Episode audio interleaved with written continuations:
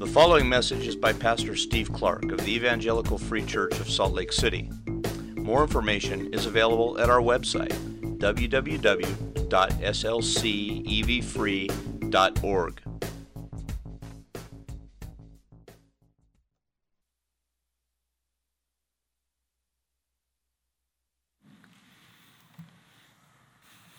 Let's pray.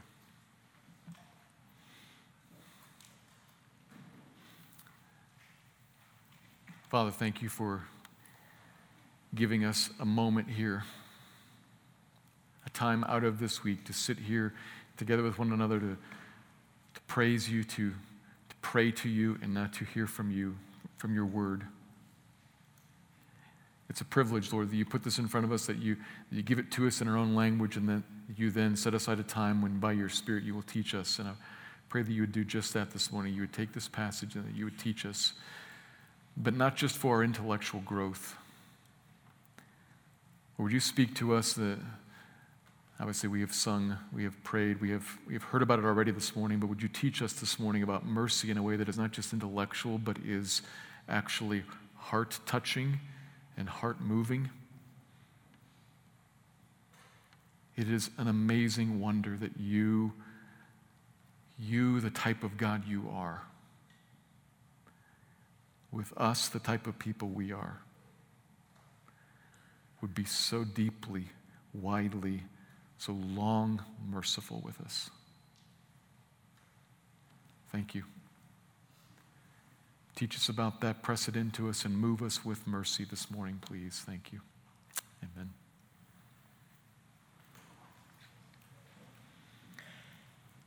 Most English Bibles have included section headings above the different portions of the scripture to kind of help us navigate through the, the text. And they are, they're not actually part of the Bible itself, but they're helpful. If you want to find a certain story, you can kind of look for a heading and it kind of helps you navigate your way through. And the passage before us this morning in Matthew 9, and at least in my Bible, is called Jesus Calls Matthew. Probably have something similar in your Bible. And it's helpful. You can help you get around. But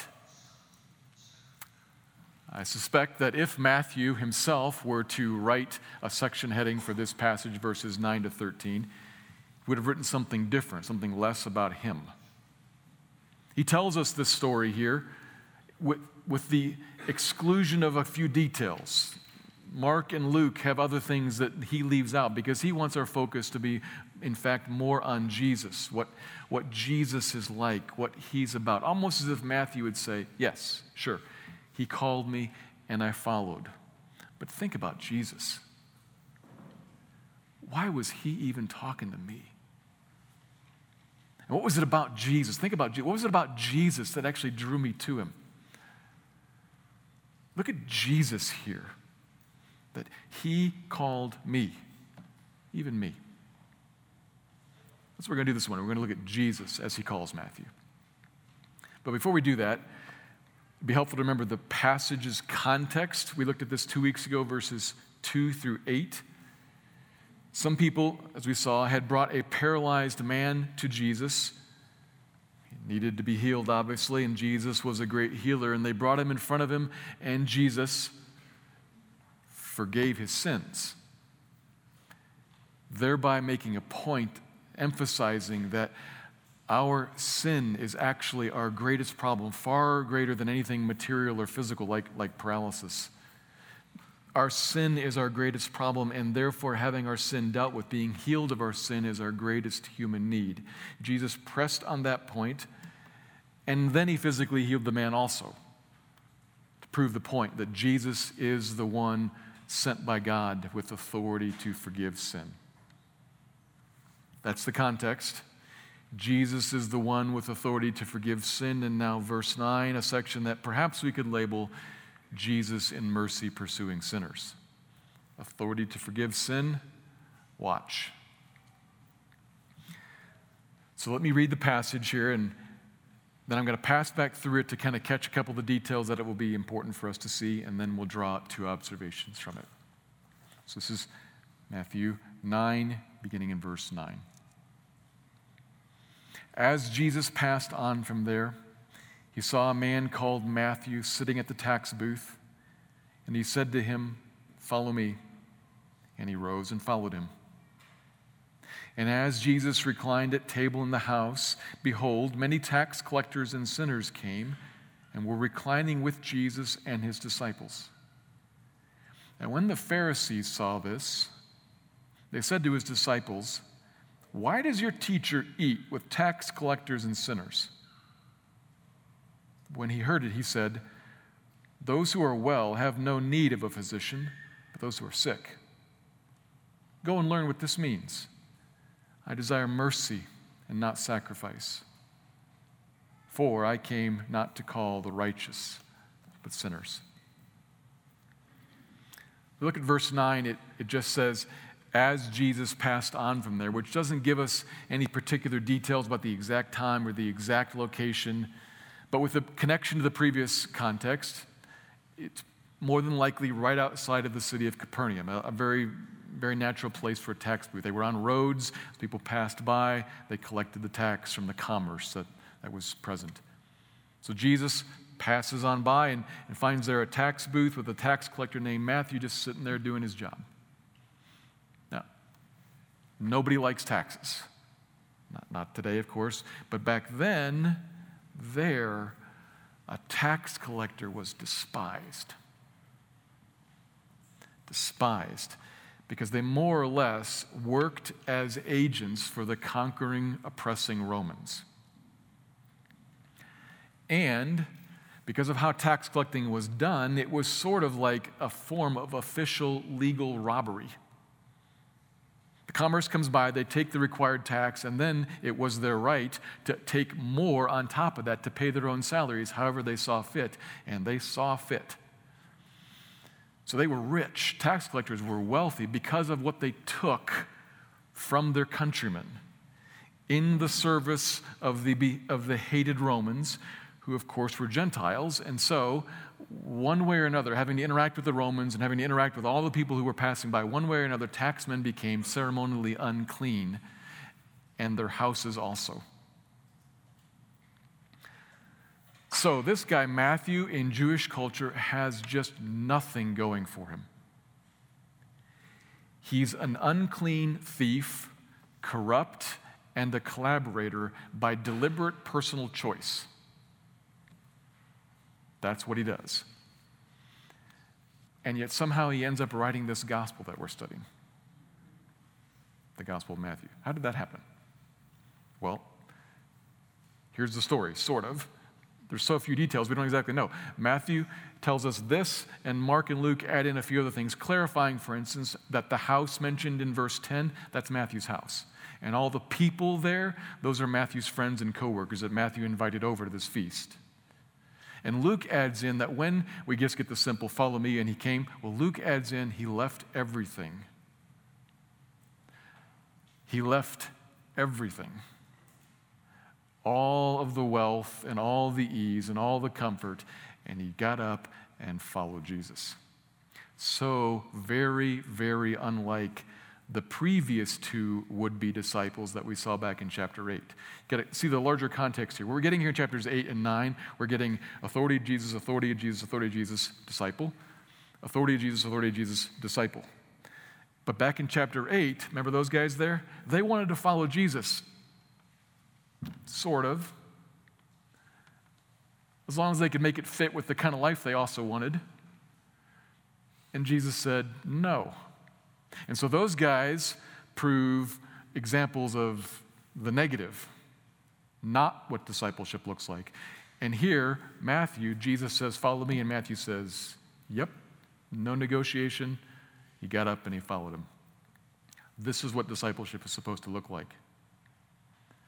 And we could go into that, but Matthew doesn't. Because Matthew doesn't really want to talk about himself, he wants to talk about Jesus. He wants us to look at something in Jesus, and he shows us who Jesus was through the lens of this meal at his house that he threw for Jesus and for all of his friends so they could meet Jesus too. Verse 10 Many tax collectors and sinners were reclining with that is, were settled down to eat a meal with Jesus and his disciples. Tax collectors and sinners. There, and also in the Pharisees' question verse 11, that was kind of like a, a, a pat phrase, a label that catches a category of people because the Pharisees essentially looked at the world as if they're kind of like two groups of people good people and bad people. The good people Pharisees being the top of the top. The good people are the people who are trying to follow God, who are, who are paying attention to what God says, what He requires, how He commands sacrifices, what He says about fast, what we can wear and can't eat and can. And, and the Pharisees were really good at that, but everybody who's kind of trying, they're all good people. And then there are bad people who don't give a rip about any of that tax collectors and sinners. Not even trying. By choice, are corrupt collaborators and unclean. They are outside of the normal religious circles, these bad people, and therefore they're the kind of people that good people, good God fearing people, don't hang out with. Good God fearing people look at them ones as shameful, as threats, even. Bad influences on my kids. We stay away. As offensive they are offensive to us, us good people, and surely highly offensive to the holy, holy, holy, righteous, and just God of heaven. They are a stench in his nostrils. That's the world. That's Matthew and Matthew's buddies. And he invites them all over, and the Pharisees see it, and kind of like a great big collection of rats, they say, ugh they're, uh, they're just disgusted by it, but they're more irritated by the fact that in the middle of all that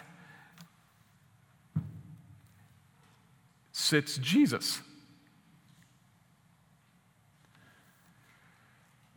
What do you do with that? Right in the middle of all of those ones is Jesus. How on earth is this rabbi, gotta put that in quotes, rabbi, this religious teacher, comfortably communing in an unclean house at table with unclean, messed up, irreligious, sinful people. Are you kidding me? They raise it as a question, but of course it's really an accusation.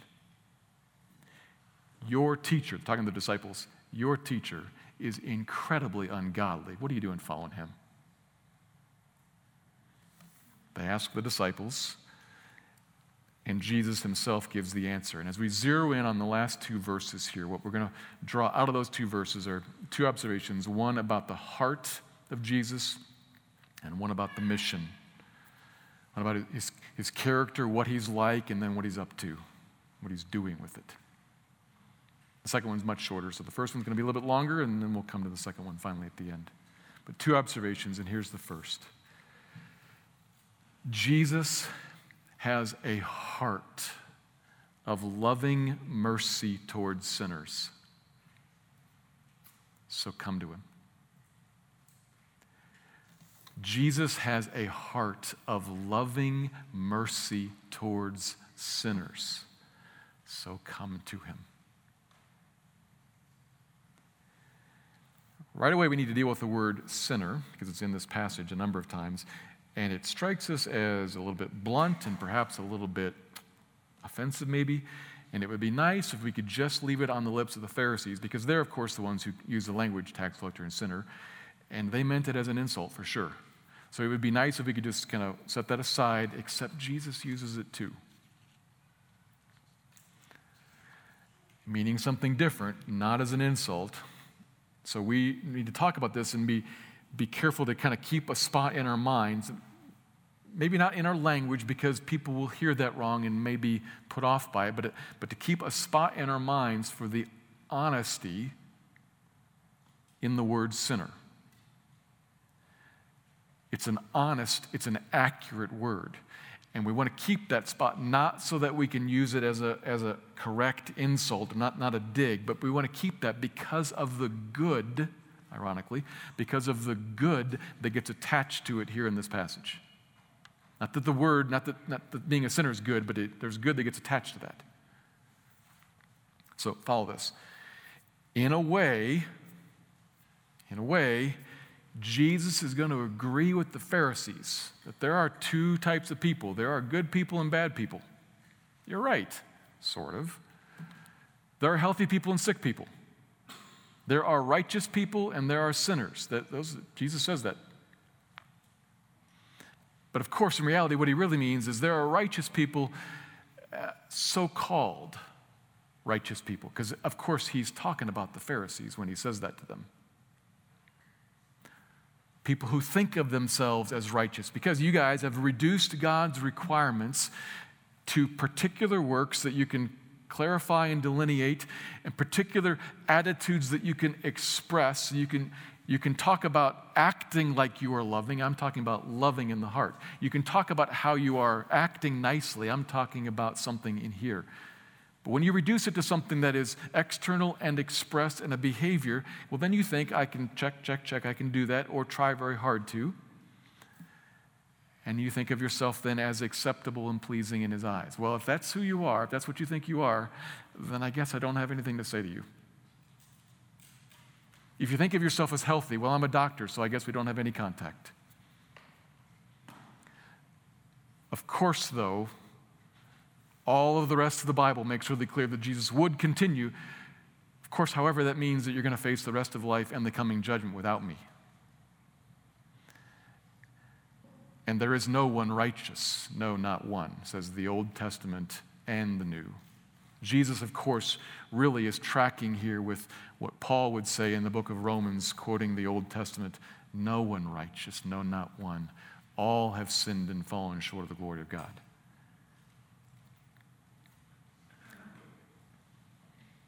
Now, definitely, as a brief aside here, the Sermon on the Mount does talk about how Jesus has come to make us righteous, righteous in standing and to grow us in righteousness. And in another context, sure, we want to be righteous. We, we, we love the fact that God makes us righteous and grows us, absolutely. But here, you don't want to be this category the so called righteous, because Jesus just says, I got nothing for you. You're on your own. Good luck. In fact, though, all have sinned and fallen short of the glory of God. We all are sinners from the start. The two categories is actually only one. We all, every single one of us, broken and fallen, sick and sinful, wounded this is, in fact, where the Sermon on the Mount began. Poor in spirit, mourning over our sin, meek and humble. That's people, that's us.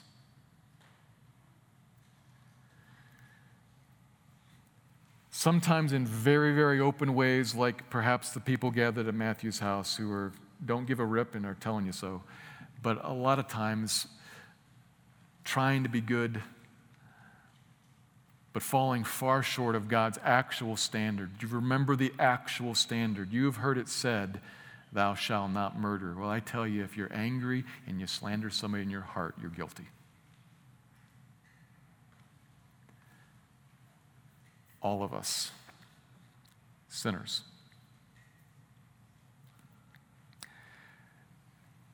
Now, it's necessary to work on that for just a second that idea, that word of sinner, so that we realize that we're all there, that, that all of us fall into that category. All of us are in need of what Jesus is bringing here. But that being said, and now, now done, this is not a passage designed to bring us conviction of sin. So I'm not trying to, to push this out there towards you and, and, and make you feel sinner mourn over that. No, no, no, no, no, no. Exact opposite. This is a passage that's explicitly designed to talk to people who know that's me. And then to deliver to those people some great good. When you sit there, this is not designed to make you mourn. When you are sitting there mourning over your sin, right in that spot, the, the point of this passage is to say, that's great because Jesus has something for you a great, big, wide open, loving, merciful heart. Not for people who don't think they need that, but for those who know they do.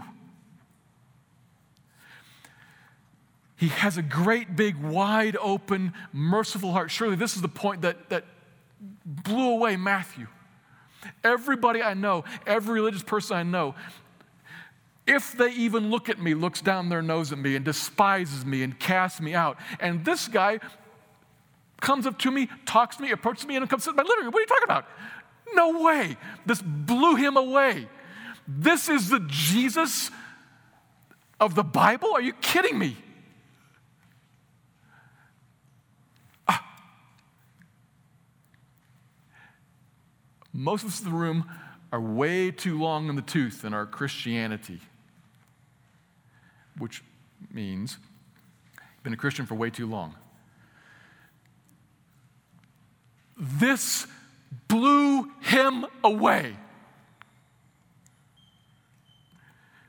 Mercy? You mean when you, the sent one from heaven, when you draw up, you see me there, sinner, you see me there, sinner, and you draw up towards me, that it's not a raised hand ready to strike me, but it's in fact wide open arms ready to embrace me? Are you kidding me? Yeah. Yeah. That's the truth. He's got something for you. Wide open arms of loving welcome. Not condemnation, not judgment, merciful love. Verse 13. Take another look at Hosea 6 6, Jesus says to people who know the Bible, they think. Take another look at Hosea 6 6. The context there is about how God is going to bless his people, but he has to do that after he first judges his people because his people are hard hearted. He wants mercy not the offering of sacrifices. He wants people who know Him, not the people who walk through the, the trappings of religion. He, I desire mercy, a heart attitude of mercy. That's what I want. The word mercy here, depending on the different context, where it is, it's all over the Bible, where it is in its different contexts, it could be translated differently. Sometimes it's translated as loving kindness, sometimes it's translated as steadfast love. The basic idea the difference in translation is going to fit the context. And the basic idea behind it is a gracious, gentle affection towards another that perseveres, sticks with, so as to do good to this other person or this, this other entity.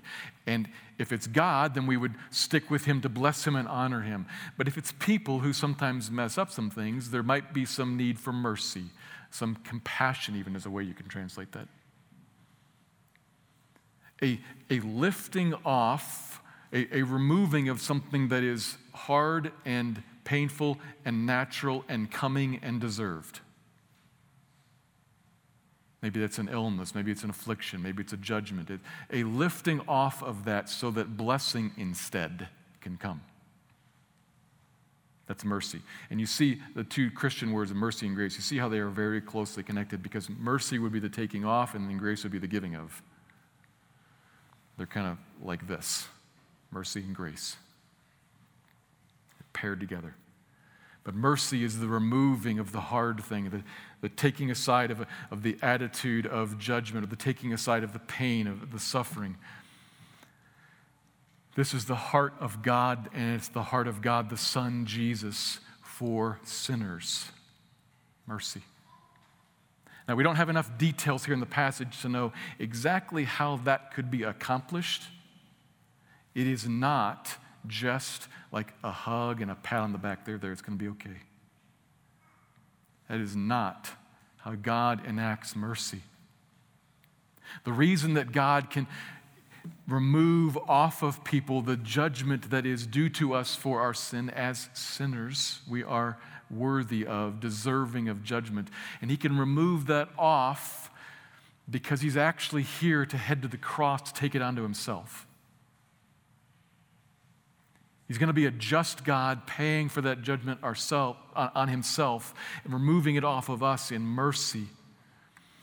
That all is coming up. That hasn't happened yet, so it's not clarified here. But for everyone who comes to him saying, I'm a sinner, please have mercy on me, his answer is going to be yes, here's the cross. Here's where I enact my justice on Jesus so I can give to you forgiveness. And then I can begin to work in you to build you up and grow you and heal you and make you new. For anyone who comes, that's his offer of mercy and it involves the cross. Of course, it's not here yet, though, but that's the gospel, the good news that Jesus came to go to the cross to pay for our sins, that he can offer mercy to those who know they need it and come say, Please, come to him. He's a God of mercy. Christian, that's what's going on in your life right now. That He had mercy on you and is having mercy on you every moment of every day. And if you're not a Christian yet, know you're a sinner. Realize that you're a sinner, fallen and broken and what Jesus says is wide open arms, come. Come. There's a judgment coming. He warned about that very clearly, but that's not now. That's coming later. Now, the offer is come. All who were poor in spirit realize how weak and small they are. All who mourn over their sin and say, That's me. I'm busted up. I'm messed up. I'm away from you, and I know it and I need help, help. Every single person who says that to this Jesus finds his arms wide open. And then he closes them around you. Come.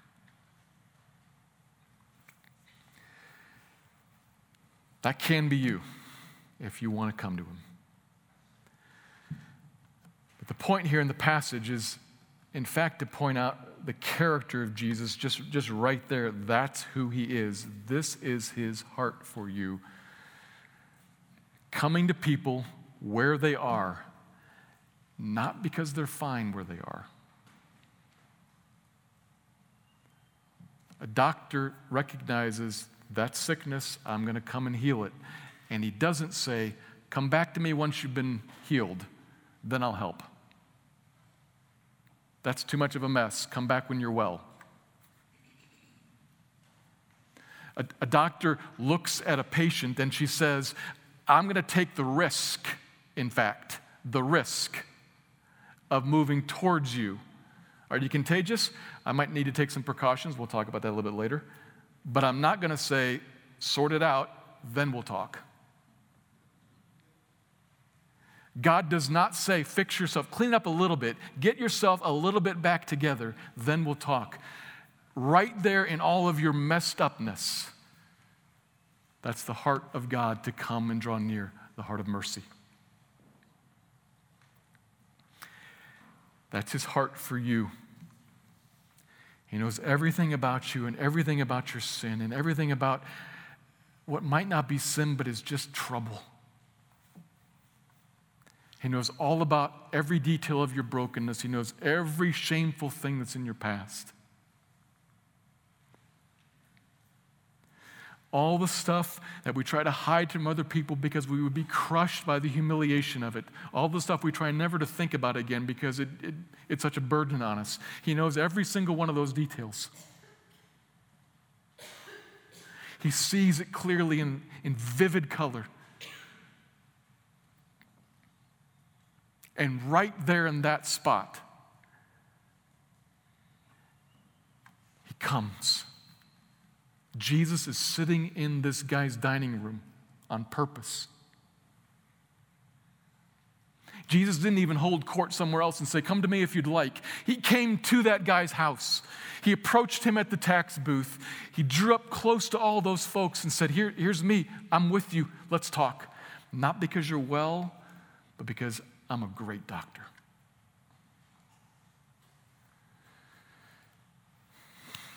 He is comfortable coming close to you to help you, and He will make you different. Do you realize that? And do you think about it often? About Jesus' attitude towards you in your sickness in your sin.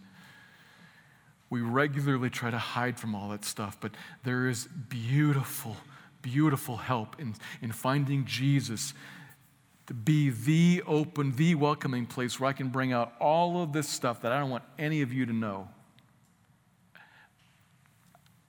I've got a cupboard of stuff I don't want any of you to know either. You do too. We all have a cupboard of stuff we don't want anybody here to know. But it is so helpful. If you're not a Christian, this, this is beautiful. If you are a Christian, same. It is so helpful to find I can put this right there in front of Jesus, and what I'm going to find from him is not like, ooh, ooh, are you kidding me? You're not going to find that. No, no, no, no. What you're going to find is, I, I knew that. Yeah. I'm so glad you brought that out so that we can deal with it. I'm a great doctor. I'm really good at fixing things. I'm so glad you finally brought that out to me. It's really helpful and really healing to be able to do that with Jesus. Not, and he does not, I gotta say this like again, he does not say, and that's fine, however you are. No, he says, let's move on from there. I want to make you like me. What it means to be fully human and right, I want to make you like me. That's Jesus. Ever since the fall in the garden, we have disbelieved that. Ever since the fall in the garden, there's been a voice whispering in your head hide from God. And the truth from God is come. You'll find me to be a God of mercy. Come, come, come, come, come. Come as you are. You won't stay as you are, but come as you are. Come.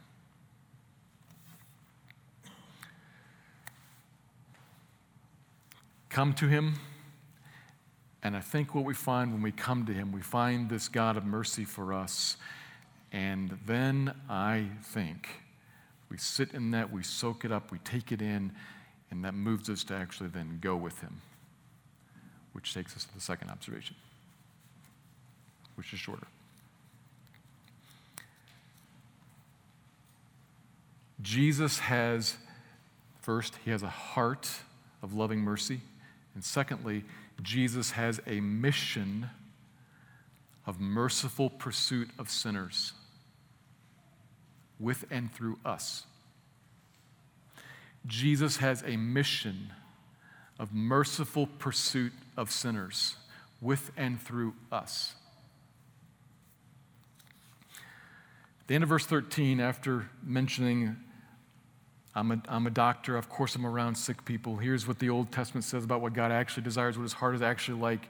He kind of concludes by saying, And so, for this reason, I came to earth not to call the righteous who don't think they need me, but to call sinners who know they do.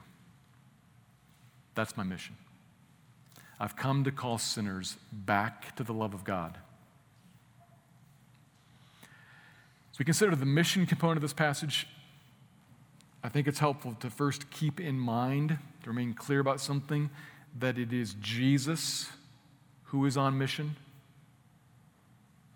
Somebody once said, maybe you've heard this, uh, seen in different places, that the Great Commission, to use some Christian lingo here, you know, sometimes the, the end of the, the Gospel of Matthew is called the Great Commission go into all the world and make disciples of all nations. That the Great Commission is actually Jesus' mission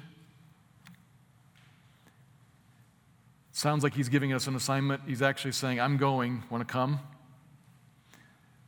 He's the one actually on mission. He's the one who's gone out to call all of his sheep in from all the different nations. It's, it's him doing the work.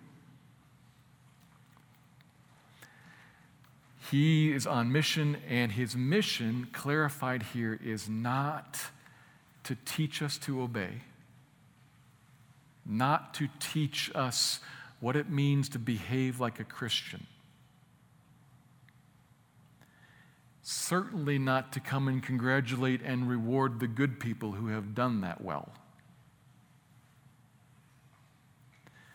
He's not come here to fix our social or our political issues or our economic issues, be they Roman or other.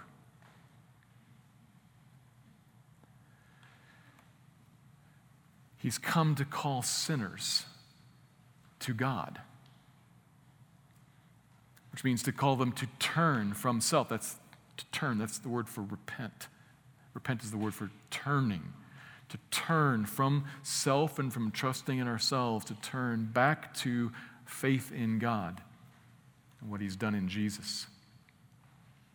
Now, the other things that I mentioned teaching us how to obey, teaching us how to walk like a Christian, addressing social and political issues, those things very, very often do happen. If and as He works in a person and He saves you and draw, begins to draw you back into Christ likeness, He's going to be teaching you what it means to walk like a Christian, of course. He's going to be teaching you what, what God actually requires, of course. And then you will behave more justly in the world, of course. Those things do happen, but they are not the central mission. They are side effects. The mission is to call sinners, not righteous people, sinners, to turn from themselves, to turn back to trusting in God, and to find life in Him through Jesus. To be healed, to be brought back into relationship. And Jesus is about that mission with all sorts of people everywhere, no distinctions. In every place he finds them, in every nation, amongst every tribe, in every lifestyle, in every corner of every living room. Draw a spectrum up and down, sideways, and whatever, and Jesus is about pursuing people in every corner of that graph.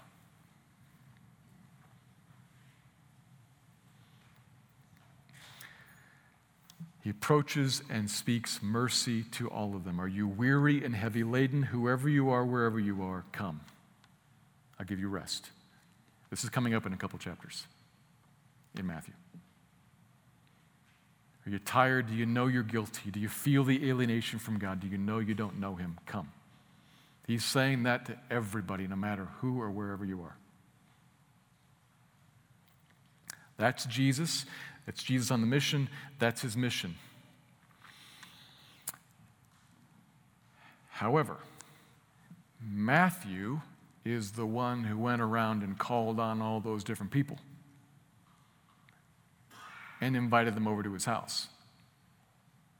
Jesus didn't do that. Matthew did that. And Jesus brought his disciples with him. Notice they're sitting there too. And as they're sitting there in that, in that setting, they're probably all, little, first a little bit, what's going on here? But as time goes on and they watch how Jesus carries himself here, they learn something.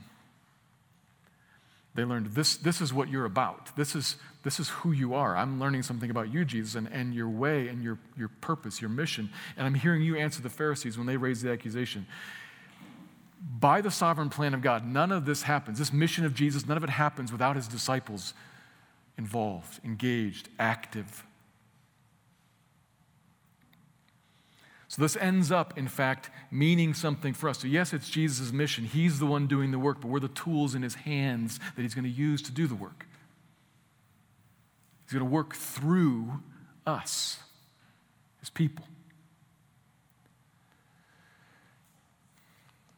If we are to have hearts that are conformed to Christ, there needs to be something in there, in, in us, in our hearts, that in some way is like what we see here in Jesus, that in some way uses what we are, where we are, who we know, the things we're around, in some way to try to connect them ones to this one.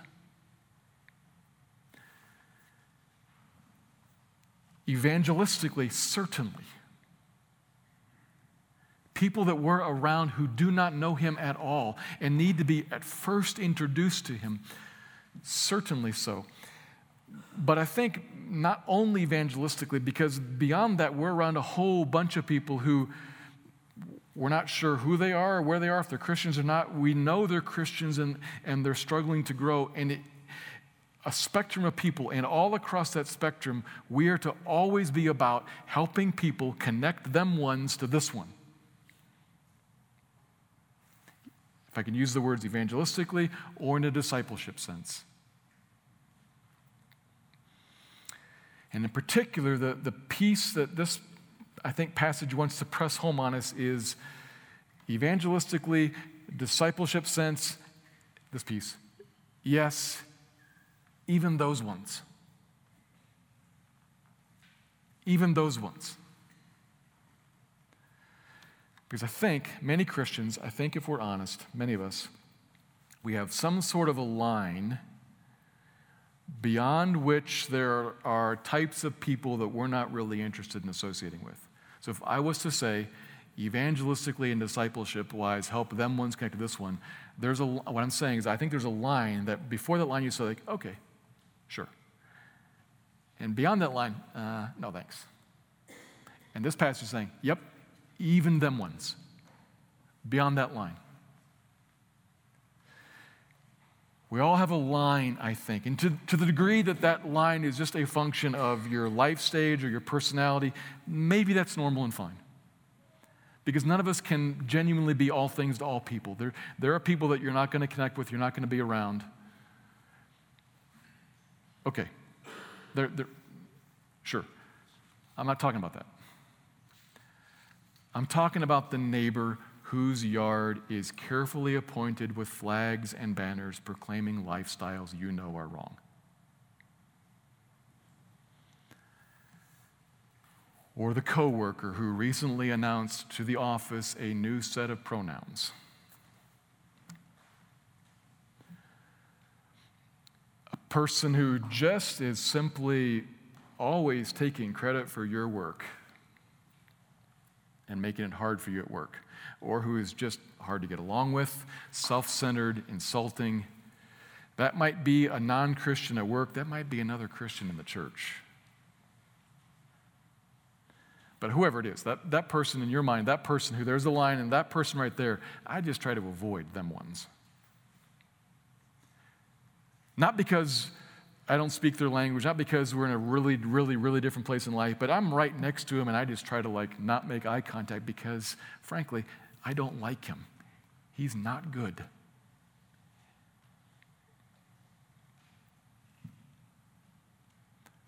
Mercy.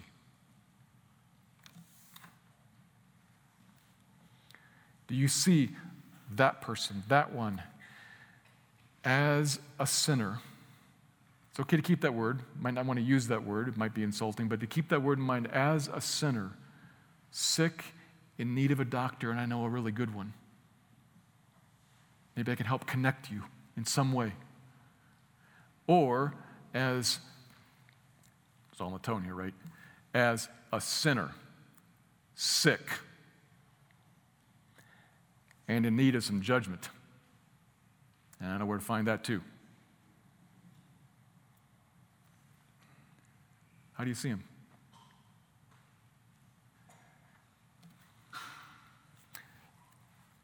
I was very helped a couple years back by a very brief article, and I'd cite the source and the author, but I can't remember. It was a magazine. It was the author was a woman, and it was a short article. That's about the best I can do. Um, she was addressing something that I feel on this issue, and I think a lot of us feel on this issue, the kind of like the, yeah, but judgment's real. Jesus talked about that again and again and again and again at the end of the Sermon on the Mount. Judgment's real.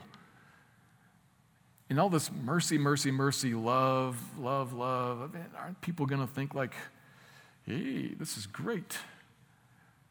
She wrote, and I can't remember if she was quoting somebody else, but she said, if we're going to be she was talking about grace, but grace and mercy are real closely connected, so we can hold them here both. She's talking about grace. If we're going to be teachers, preachers, evangelists, disciples, if we're going to be ministers of the actual gospel of grace, we should take note of how the prime human minister of the gospel of grace acted, Paul. And we should take note of how Paul was misunderstood. People heard Paul, and you can tell because Paul's rebuttal, Paul's clarifying objection, people heard Paul as giving a get out of jail free card. People heard Paul, mistakenly heard Paul as saying, grace, grace, grace, grace, grace, grace, grace. And he has to say, no, no, no, no, no, no, no. This is not grace that just entitles you to keep on sinning. That's his correction, right? Think of the book of Romans, a couple times the book of Romans. That's his correction, which tells us when he preached it, how people misunderstood is not, they did not misunderstand him to talk about judgment. They misunderstood him to be talking about grace too much. If there's a line you're walking right next to a creek, or maybe on the curb next to a street, and you got to try to walk a line, like we're trying to walk a line here between grace and mercy and judgment and justice. You're trying to walk a line here. It's tricky usually we kind of keep our weight slanted a little bit away from the danger. Like if you're walking next to the street, you're probably a little bit leaning a little bit towards the sidewalk so that if you're bumped or knocked off, you fall into the sidewalk, not into the car, right? If you're walking next to the stream, you're a little bit careful so that if you slip, you, you'll stumble towards the dry bank, not towards the water. We're trying to walk a tightrope here between grace and mercy and judgment and justice.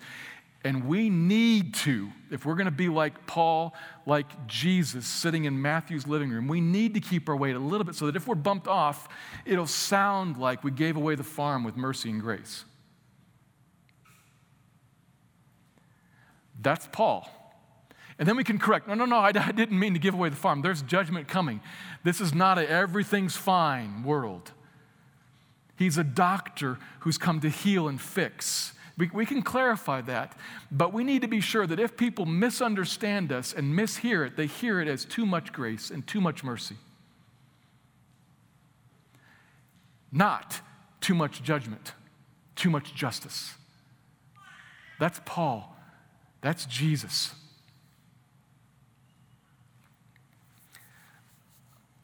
I think, at least for me, up, certainly up until the point of reading this article, I was really, really worried that people would hear me condoning their sin. Really, really worried that people would hear me condoning their sin. So I made double sure to know that they heard from me justice.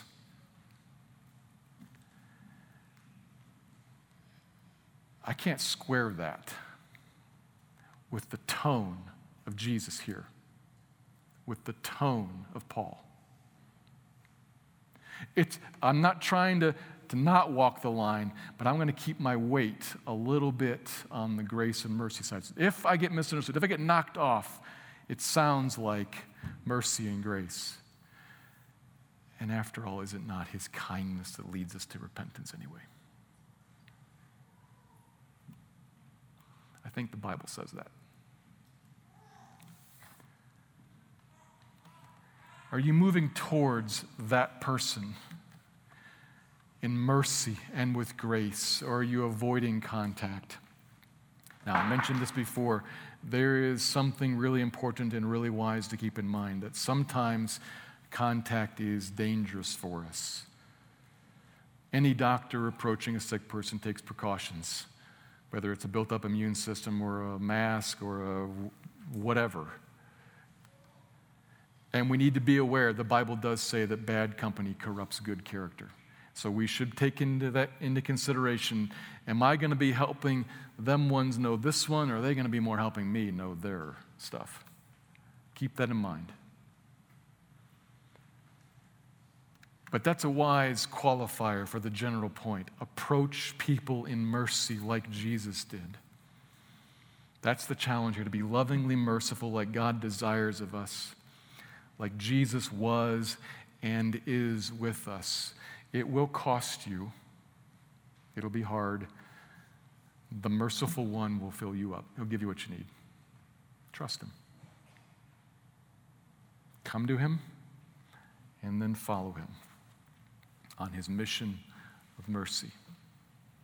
Let me pray. Father, would you help us, please, to be as rightly balanced as we can be, but to be really clear about mercy, to be really clear about grace, be really clear about love, to be really clear about kindness, patience. We have to be because the stakes are so high, because judgment is indeed coming. Help us to think about this well with ourselves that you are a God who is so kind and so gracious and merciful towards us, that think well about ourselves and about those around us also. Would you please balance out anything that I said that was wrong, that was, that was misapplied, that was perhaps misunderstood, not clear? Would you balance all that out and, and make your truth run in the midst of us to make us a people who both come to you because you are merciful and then go with you in mercy? Build your church in that regard, please. Thank you that you are this kind of God for us.